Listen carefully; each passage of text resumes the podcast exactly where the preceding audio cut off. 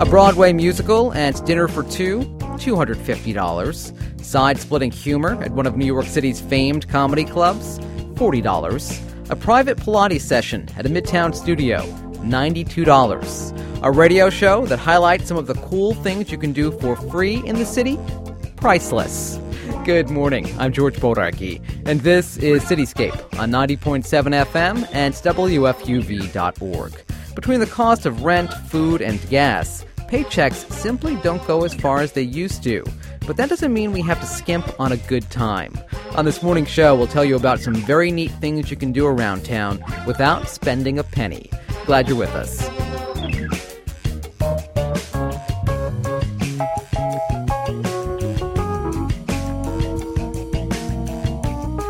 Being barefoot in New York City is a feat a lot of us would never dare to try. But on summer nights in the Bronx, scores of people jump at the chance to kick off their shoes and enjoy a night of dancing at Van Cortlandt Park absolutely free. Laura Zeifang takes us there. Welcome to Barefoot Dancing. Oh, we need some energy to perform today. Good evening, Van Cortlandt Park. It's just really nice to come out and be in nice grass where you don't have to worry about what you're stepping on and enjoy dancing and jumping, and music is great. That's Kendra Sibley from the Bronx. This event allows her and other dancers to learn the moves from different cultures around the globe Mexico, Africa, and the Middle East. Tonight, the spotlight's on Africa. I've never been to Van Cortlandt Park before, so when I walk off the bus, I'm a little lost. But the pounding drums and rhythmic beats lead me straight to the action. The lawn is filled with children running around, friends catching up, and more bare feet than I can count. Jackie Goldhammer from Manhattan tears up the grass with her little ones. The African drumming, it's so inspiring and you can't sit still to it. The kids, if they weren't dancing, they were running around in circles and they were having a great time. A masked dancer soars through the crowd, moving his body violently fast. The man behind the mask is guest performer Mamadou Dawe, a dancer from Cote d'Ivoire. Dancers from his group, the Ancestral Messengers, are dressed in vibrant pink and green costumes. They twirl through the audience, pulling spectators right off their picnic blankets to dance in a circle. Mamadou says that in Africa, the dance circle represents the house of their ancestors. Dancing barefoot honors the dead. He says you wouldn't bring dirty shoes into your own house. The same goes for the house of the dead. We believe in the ground. When somebody dies, you bury. We respect the ground. We say our ancestors rest over there. And I believe when I die, I'm going to be buried. In African culture, there's a be nice to the ground, the ground will be nice to you. Feet big and small shake the earth and honor the dead, while they follow Mamadou's bouncy steps.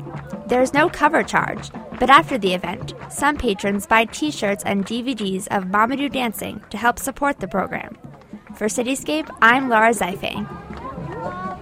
When we decided to do a show about free stuff to do in New York City, we thought who better to involve than the staff of Time Out New York magazine. It's my go to for weekly listings of free events. Associate features editor Kate Lowenstein has a wealth of knowledge on the subject. I recently chatted with her. Hey, Kate. Hey, George. If you're into art but don't want to pay museum admission fees, where can you get your fix for free? There are so many ways to do that. Um, as you probably know already, many of New York's art museums have free nights. Um, there's the Museum of Modern Art. Uh, it's free on Fridays between 4 and 8. Uh, there's the Brooklyn Museum, which is uh, free on the first Saturday of every month between 5 and 11. Um, and the Jewish Museum is free on Saturdays. Uh, what you may not know is that the Rubin Museum of Art, which is in Chelsea and has an amazing collection of Himalayan art, has a weekly cocktail hour on Fridays, which is kind of fun. And admission to the galleries is free starting at 7 there. And at the cocktail hour, there are free tours and talks. Um, there are special screenings. There's food and drinks. Are So- you paying for the drinks? Uh, you know, I think you might be paying for the drinks. I thought there might be a snag somewhere. Sounded too good to be true. I know. Well, I figure if you hit that, it's in Chelsea, and then you can go to some gallery openings um, before or afterwards, and you've got a full night of art and some free drinks at the gallery openings, at least. Well, we all here at WFUV love music, but where can we hear it for free in New York City? There's sort of an endless number of free music events in the city, and frankly, it's really hard to keep track of all of them. But um, there are some regular events to look forward to. There's Jim Campilongo. He plays at the Living Room every Monday night, um, and that's from 11 to 1 a.m. Some musicians call it Guitar Church because he's so good. Um, he plays a mix of blues and country and jazz. There's the McCarren Park Pool Parties, hosted by Jelly NYC, um, and they have hosted some amazing free concerts this summer. Still coming up is Yola Tango, which is on August 24th at 2 p.m., but you should definitely show up early to get a good spot. In terms of dancing to good music, I would recommend an event called Sunset Thursdays, which is an Ibiza inspired party. Where's that? That is on the largest patio on the west side of Manhattan, which is um, at PD O'Hurley's, which is on West 44th Street. Hmm, that's totally new to me. Yeah. So that's a good one. Some mellow beats from 6 to 11 every Thursday. You know, Kate, I love to laugh, but I avoid comedy clubs for two reasons. Number one, the cover charge, and number two, the drink minimum. Oh, that drink minimum gets you every time, doesn't it? It certainly does. well, there are some solutions to that. Every Monday night, there's a comedy show at Pianos on the on the Lower East Side. The show is called It Is It, and it's hosted by Adam Lowitt from The Daily Show. And as you can imagine, he has lots of funny friends, and he invites them, and and uh, they come entertain you for free at eight o'clock every Monday. Every Wednesday, there's a weekly show called Super Free Wednesdays at People's Improv Theater, which is on West 29th Street. Um, and that features six of their house improv teams. And then, if you're really inspired, you can actually get up uh, and do your own stand up at 11 o'clock. There's an amateur jam. If you want to do something with the kids without breaking the bank, what do you suggest? There are a bunch of events in New York that are great for kids and actually sound like a lot of fun for the grown-ups too. On August 24th, Pete Seeger is leading sing-alongs to popular children's songs at the annual Roots of American Music Festival Family Show, and that's at Damrosch Park. And I hear that Patti Smith is going to make an appearance later in the day. Cool. Yeah. If you're like me, you spend a lot of money on the weekend, and then Monday comes along, and you still don't feel like sitting around the house, though, and you want to do something after work, but you don't want to spend money again, so what do you do? Right. I know how that feels. For one thing, on Monday, you could head to Monday Night Bingo at the Bowery Poetry Club, which is hosted by two wonderful drag queens, Marie Hill and Linda Simpson. You can win theater tickets and cash, and there's always some sort of performance. It's a really good time, and it's totally free. If you're still feeling that way on Tuesday, there's a free stand-up show at Alligator Lounge in Williamsburg, and that's at 9:30, with a rotating roster of comics, um, and possibly more importantly, free pizza with every drink that you get. It's pretty good pizza too. On Tuesday nights also is the Gale Pub Trivia Night, which is on the Upper East Side. Uh, you can win a $50 bar tab if you know the answers to their questions. Kate Lowenstein, thank you so much. Thank you, George. Kate Lowenstein is an associate features editor with Time Out New York magazine. With gyms offering class packages that can cost up to $300, yoga can be a workout on the wallet. But a studio in the East Village called Yoga to the People offers classes at a remarkable price. Whatever you want to pay.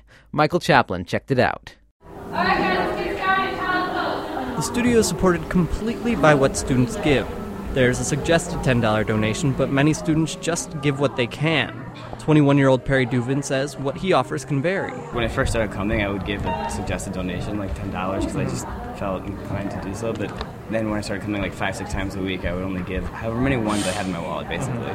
So that would be anywhere from like one to five dollars. Judy Chu has been coming to the studio since it opened a little over two years ago. I generally try to give ten dollars, uh, but there are times when I don't have money, so I don't give anything. I know that it's not that's not what it's all about. There's people saying like it's free. It's not free. It's it's really what you can afford. If you can pay a dollar or two dollars, things are rough. We all know that.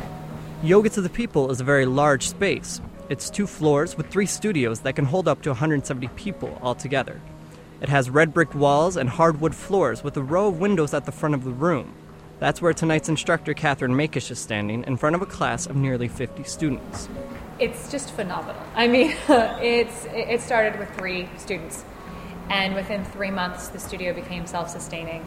Um, in September, we opened up two more spaces. We've grown across the country to Berkeley, and there's um, further talk of expanding.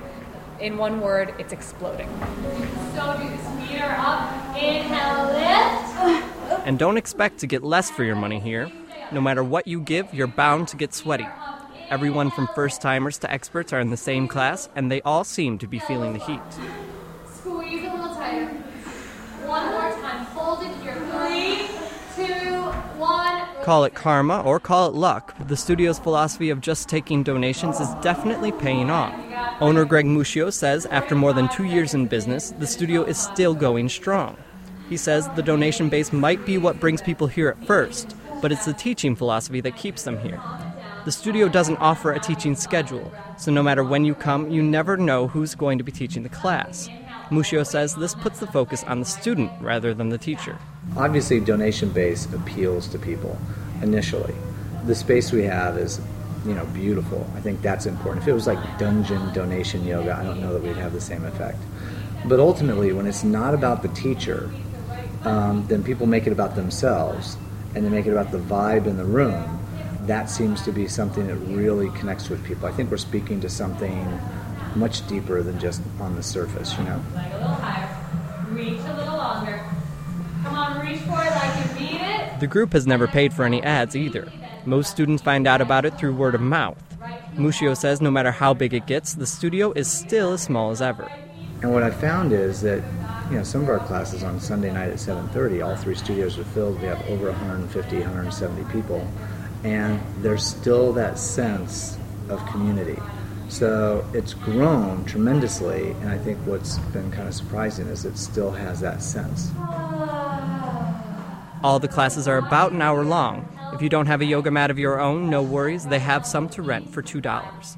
You can check their schedule online at yogatothepeople.com or even try their podcast of the class on iTunes. For Cityscape, I'm Michael Chaplin. Maybe you drop down onto that right knee and just modify. You know your body better than I do, better than anyone in this room. You're tuned to Cityscape on 90.7 FM and WFUV.org. I'm George Bodarky. On this morning's show, we're highlighting some pretty nifty things to do in the city that don't require a cover charge, drink minimum, or a registration fee. You can learn to play pétanque for free every day at Manhattan's Bryant Park. The French game is similar to bocce. Players aim to toss their steel balls at a target called a cochonnet. We chatted up some players on a recent Friday afternoon. My name is Pierre Benjamin. I'm French. At Bryant Park, I've been playing now.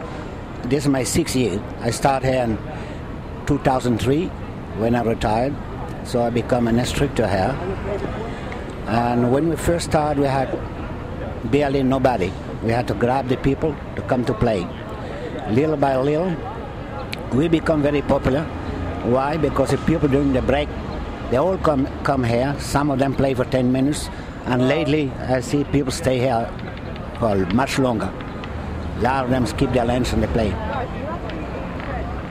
I'm Ainar Tovonarivo, and uh, I'm from Madagascar, but I've been living like in Europe, and that's how I was introduced to the game of pétanque, and I've been playing since I was 12, and now I've got the chance of playing here in New York, and you know, just having fun.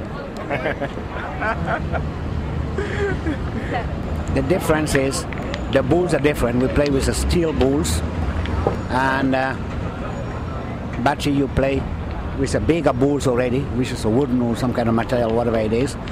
And when you play pétanque, you play underhand because the bulls are heavy, and if you play the way you play bocce, your bull will go anywhere. You have to give a little backspin to it. Uh, it's more chic. Bangali Keita, Mandingo. yeah, Mandingo from West Africa. I'm here every day. He had learned a lot from me since he came here. From the best. yeah, I love it. I play the game and then I saw some people have to play, especially this guy right here. man. Keita is one of the all-time best shooters in the league. Ex- only when he's on. When he's off, forget about it. I really don't care if I win or if I lose because it's still a school. I always take somebody who had never played anyway because as long as you play, you learn. My name is Christopher Ortiz. I've been playing for two years and a half. I learned because he taught me how to play, so I played a couple of games and everything. Win a couple of games too. I thank him because he showed me how to play, and him he showed me how to shoot. So. Hey, speaking of shooting, you're up. And I like this game a lot, so uh, I'm gonna keep continue doing this game. The French game Pétanque. They'll teach you how to play for free at Manhattan's Bryant Park. Between the cost of fuel and the trend to go green, more and more New Yorkers are biking these days. But the city can be a dangerous place to cycle. Giselle Eisner reports in a way cyclists can sharpen their skills, you guessed it, for free. My goal is to be more New York City, like street savvy, in terms of riding a bike around town. That's what scares me. Susan Seeds is a petite dance instructor from Queens. Seeds calls herself a baby rider. She just learned how to ride last month. That's why, on this summer Saturday, Seeds is spending time with her bike in a unique way, in a class called Savvy Cyclist. I was passing Mark, turn around, and we're running together or riding together, and I clip him, the injury will be lower, if at all. For the past two years, bike riders from novice to expert have gathered to learn how to ride safely and confidently on busy New York City streets. Savvy Cyclist is offered by Bike New York, a nonprofit organization that promotes bicycling through various rides, events, and classes.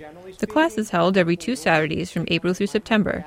It's a free, day long entry level skills course that begins inside the classroom, moves outside, and ends with students putting theory into practice with a short ride around the neighborhood. Today's instructor is Mark Plout. He's been riding in New York City since the 80s and has been teaching Savvy Cyclists since last year.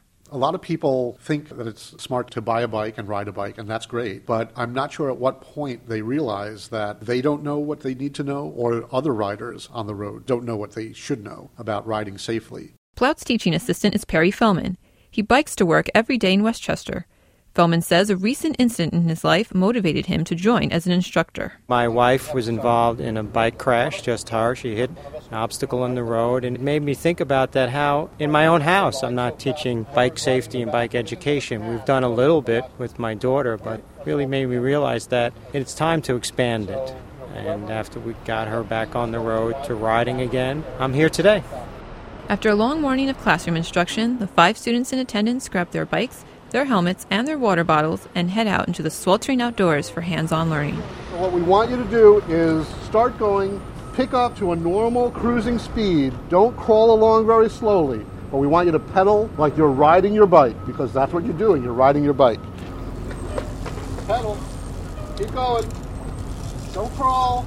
As the students prepare to practice proper emergency maneuvers, they see firsthand why such skills are needed. As Fellman begins to demonstrate a quick stop, a car slowly pulls out of a parking lot at the end of the road, then steps on the gas and makes a sudden, screeching stop only feet in front of Fellman. Amused, the driver shouts, Did you see that? and speeds away. Plout says this happens all too often.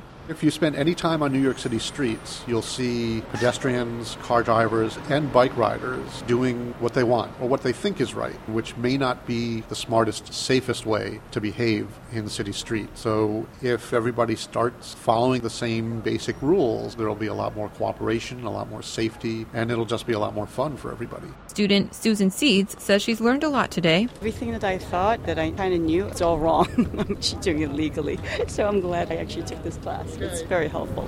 Here she comes. Stop. If I'm ignorant about the facts and the rules of safety issues, a lot of people are too, and I see a lot of them riding on the curb, which I didn't know was illegal. I just found out. Last year, 23 cyclists were killed in New York City, almost all in collisions with vehicles. Savvy cyclist instructors say just one day of instruction makes a difference for riders. For Cityscape, I'm Giselle Eisner. This is Cityscape on 90.7 FM and WFUV.org. This morning we're telling cover charges, drink minimums, and registration fees to talk to the hand. Today's show is all about free activities in New York City, like this one Rachel Lushinsky discovered. Recently, I dropped in on a monthly book club meeting in Brooklyn for a cost free night of discussion, drinks, and food. My name is Karen Sobek, and I live in Manhattan, and I'm a registered nurse. I moved here a year and a half ago, and I didn't have anybody to associate with except my family, and I wanted to find somebody to talk to besides my family. And so it was really nice, the first group. I felt really included. Troy Chapman started the group with his girlfriend, Cheryl Jones, more than a year ago. We were reading all these books, and we're like, when we got done, we look at each other, we have a quick discussion, and it was like, now what? So we said, let's bring some people in, and it's food, and we're both over 40. It was just like all our friends have left. So we said, how do you meet people in New York City?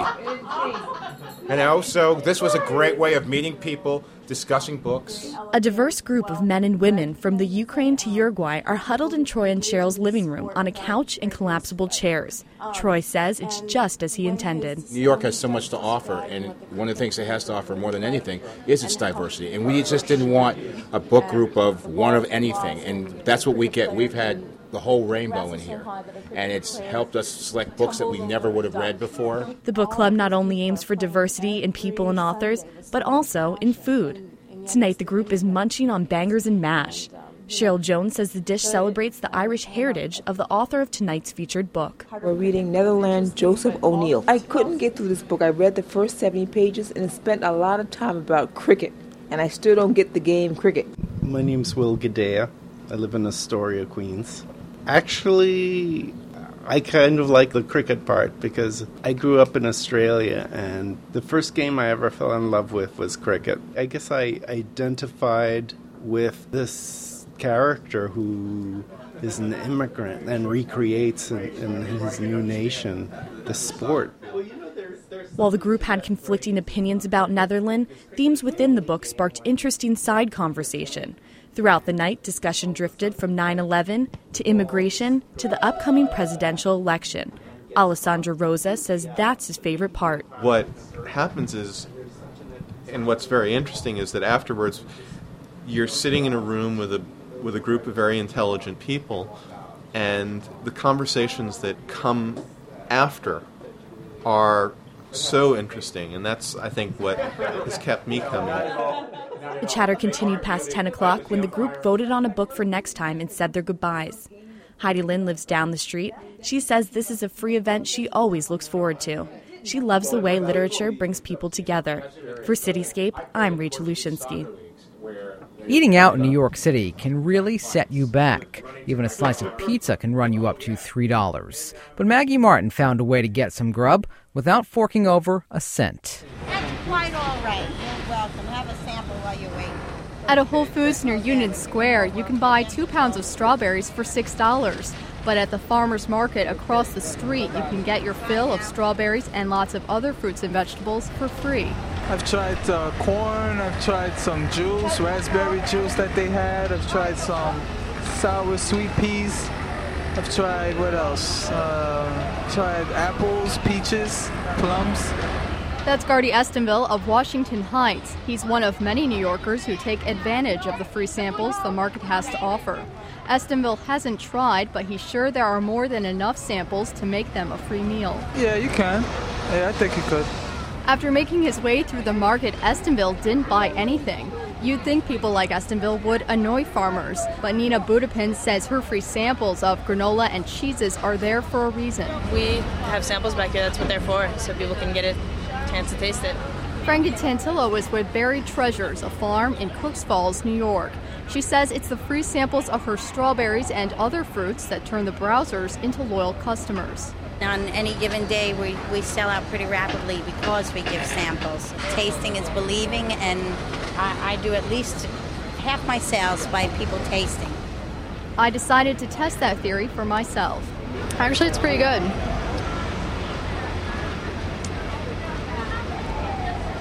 Kind of um, sweet.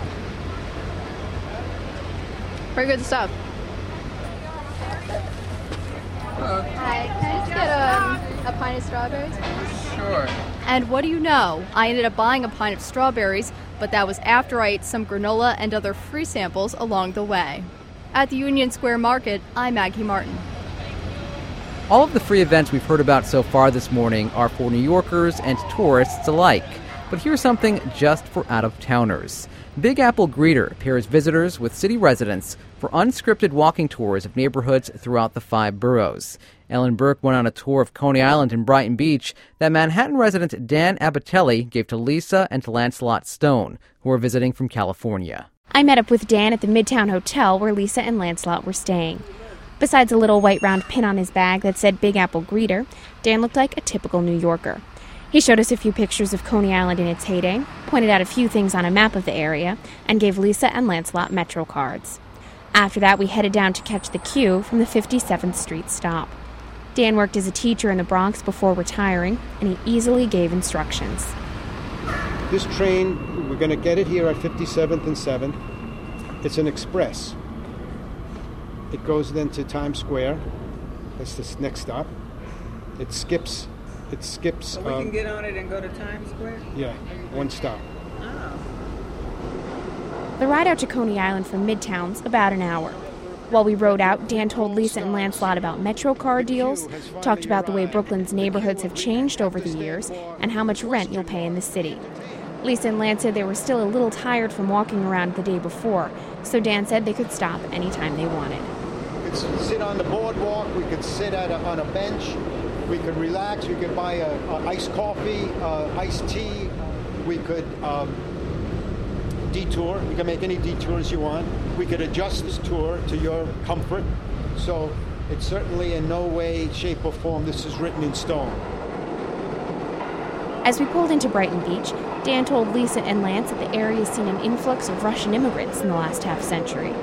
And as we headed down the steps of the station, he told us we might hear more Russian spoken than English, but he said we wouldn't get confused looking at the storefronts.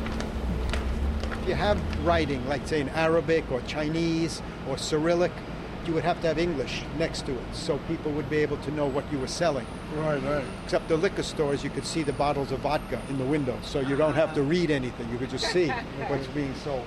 Brighton Beach Avenue is, is very vibrant. It's got a lot of stores and shops and restaurants, but it's right underneath this L train.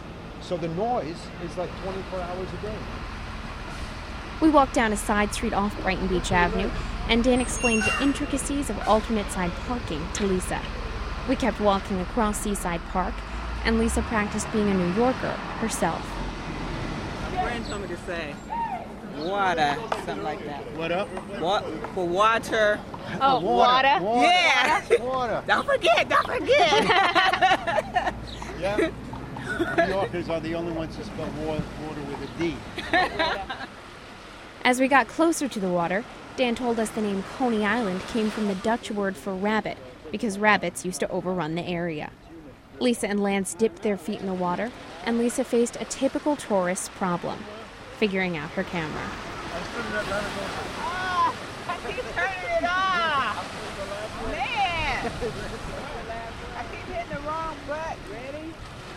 As we headed back to the boardwalk, Dan said lots of people, myself included, are surprised to see how clean Coney Island's water and sand is. With plans for development, though, Dan said things at Coney Island won't stay the same for long. This may be the last year Astroland is going to be is be here because the owners have been given an offer by this developer to kind of sell it. And once it's sold, these are the little kiddie rides in here that you see. Do you want to walk in there? You want to take a walk? Let's take a walk inside. We wound our way through Astroland, dodging kids in bathing suits with sodas and snacks. After a quick stop for some Nathan's hot dogs, Dan showed us Keyspan Park, and we walked back to the Coney Island Stillwell Avenue stop. Dan took Lisa and Lance to check out a little more of Brooklyn, and I hopped a D train back to the mainland. Before we left, Dan summarized what a Big Apple greeter does for visitors. One of the things about Big Apple tours is when I bring people to neighborhoods, it's try to do the out of the way things. It's it's like not to go and visit the Metropolitan Museum or the Empire State Building. All of those very top 10 anybody could do on their own. But a Big Apple greeter is somebody who knows like intimate neighborhoods, small little restaurants, side streets, little activities that a normal tourist wouldn't get to see. Big Apple Greeter says it's always looking for more New Yorkers who want to show a little bit of the city to visitors. And volunteers can sign up on their website, bigapplegreeter.org. For Cityscape, I'm Ellen Burke. And that's it for this week's Cityscape. I'm George Bodarky. We leave you with one more thing you can do for free in New York City, and that's get past editions of Cityscape and to learn how to podcast the show at WFUV.org. Have a great weekend.